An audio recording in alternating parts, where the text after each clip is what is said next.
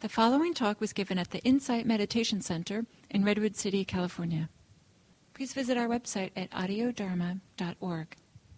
So, one aspect that he mentioned is that by keeping the body still, by contrast, we can notice the activity of the mind, the emotions, other things that are going on, and to not identify with it, not think of it as us, but see it with awareness more clearly.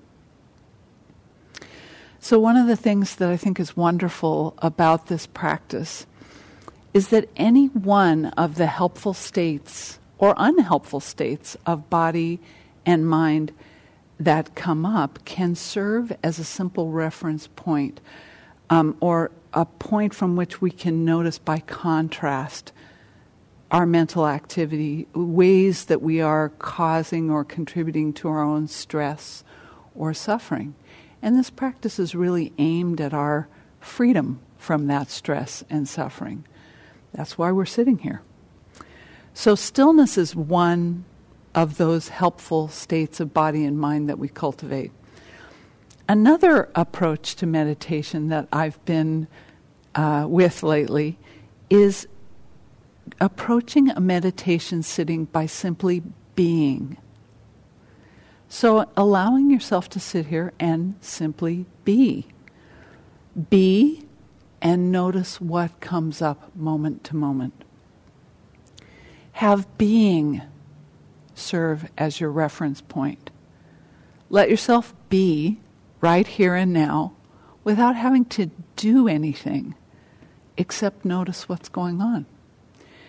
So, what may show up in contrast is the times that you are doing your meditation practice. So, in our culture, we're really caught up in doing. And those of us who, those who are here who know me well, uh, will chuckle that I'm giving a talk about this. I'm an expert on doing. um, so we spend most of our waking life doing, doing activities, doing work, um, doing recreation, doing the actions that care for our bodies, our hearts, and minds, and doing the activities that care for others in those same ways. It's possible to get so caught up in our constant buzz of activity that it follows us into meditation practice. So we can get really busy doing the breath, doing the body, doing the mental noting and we can even succumb to constantly adjusting ourselves.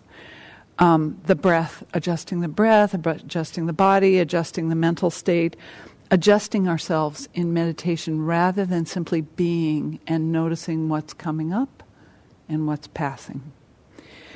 We can get caught up in pursuing this practice, which is actually doing more than we need to. So um, sometimes meditation practice can end up as yet another kind of uh, self improvement project.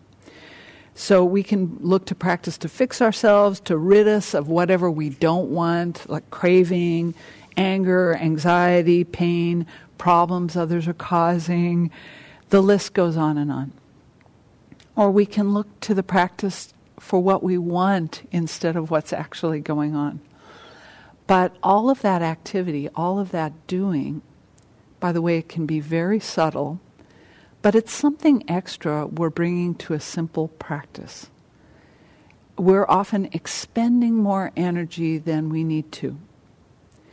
So perhaps more ease is available if we stop doing the practice of meditation and simply allow ourselves to hang out and be here with our experience. So if this is helpful to you, this is a reference point you could experiment with today. Allowing yourself to simply be, be present for what's arising and passing, being right here and now. So we'll see you back here at 11 o'clock.